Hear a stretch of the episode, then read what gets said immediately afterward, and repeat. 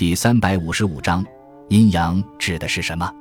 阴阳是人们把握和描述事物的对立统一属性的哲学范畴。阴阳这一观念产生于人们对天象的观察，其最初含义是很朴素的，用来表示阳光的向背，向日为阳，背日为阴。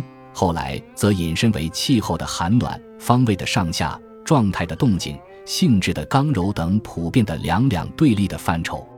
中国古代的哲学家们认为，自然界中的一切现象都存在着既相互对立而又相互依存的关系，于是就用阴阳这个概念来解释自然界两种相互对立同时又相互消长的物质势力。《易经·系辞传》上中一阴一阳之谓道。素问：阴阳应象大论中，阴阳者，天地之道也，万物之纲纪，变化之父母，生杀之本始。意思是说。阴阳的这种对立统一的运动规律，是自然界一切事物运动变化固有的规律。世界本身就是阴阳二气相互作用、互为运动的结果。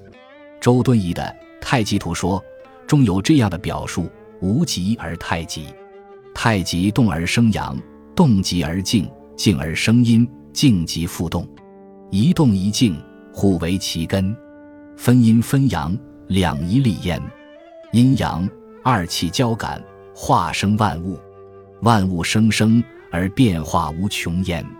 这是中国古代哲学中对于阴阳概念最为完备的阐述。